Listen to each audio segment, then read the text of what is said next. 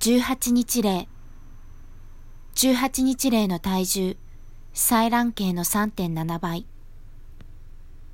メイたちの体重は傾斜に来た時の16倍以上になった。大きくなった分大きな子が動かない子を踏んでしまうこともあった。しかし体が大きいからといってヒナたちは健康とは限らず体を重たそうにゆすりよろよろと足取りが不安定な子が目立つ。そして目に見えて小さな子にはただ殺される運命が待っていた。体重 672g 関羽。毛が抜けているヒナがいますがこれはひよこの羽毛から鶏の羽に変わる関羽です。一週から六週例にかけて白い羽に変わります。関羽の時期は採卵系のヒナなどと同じですが体重は3.7倍もブロイラー種は重たくなっています。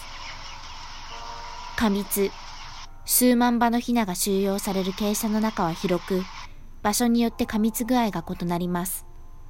しかし、出荷前にはほとんどの場所が足の踏み場もないほどになります。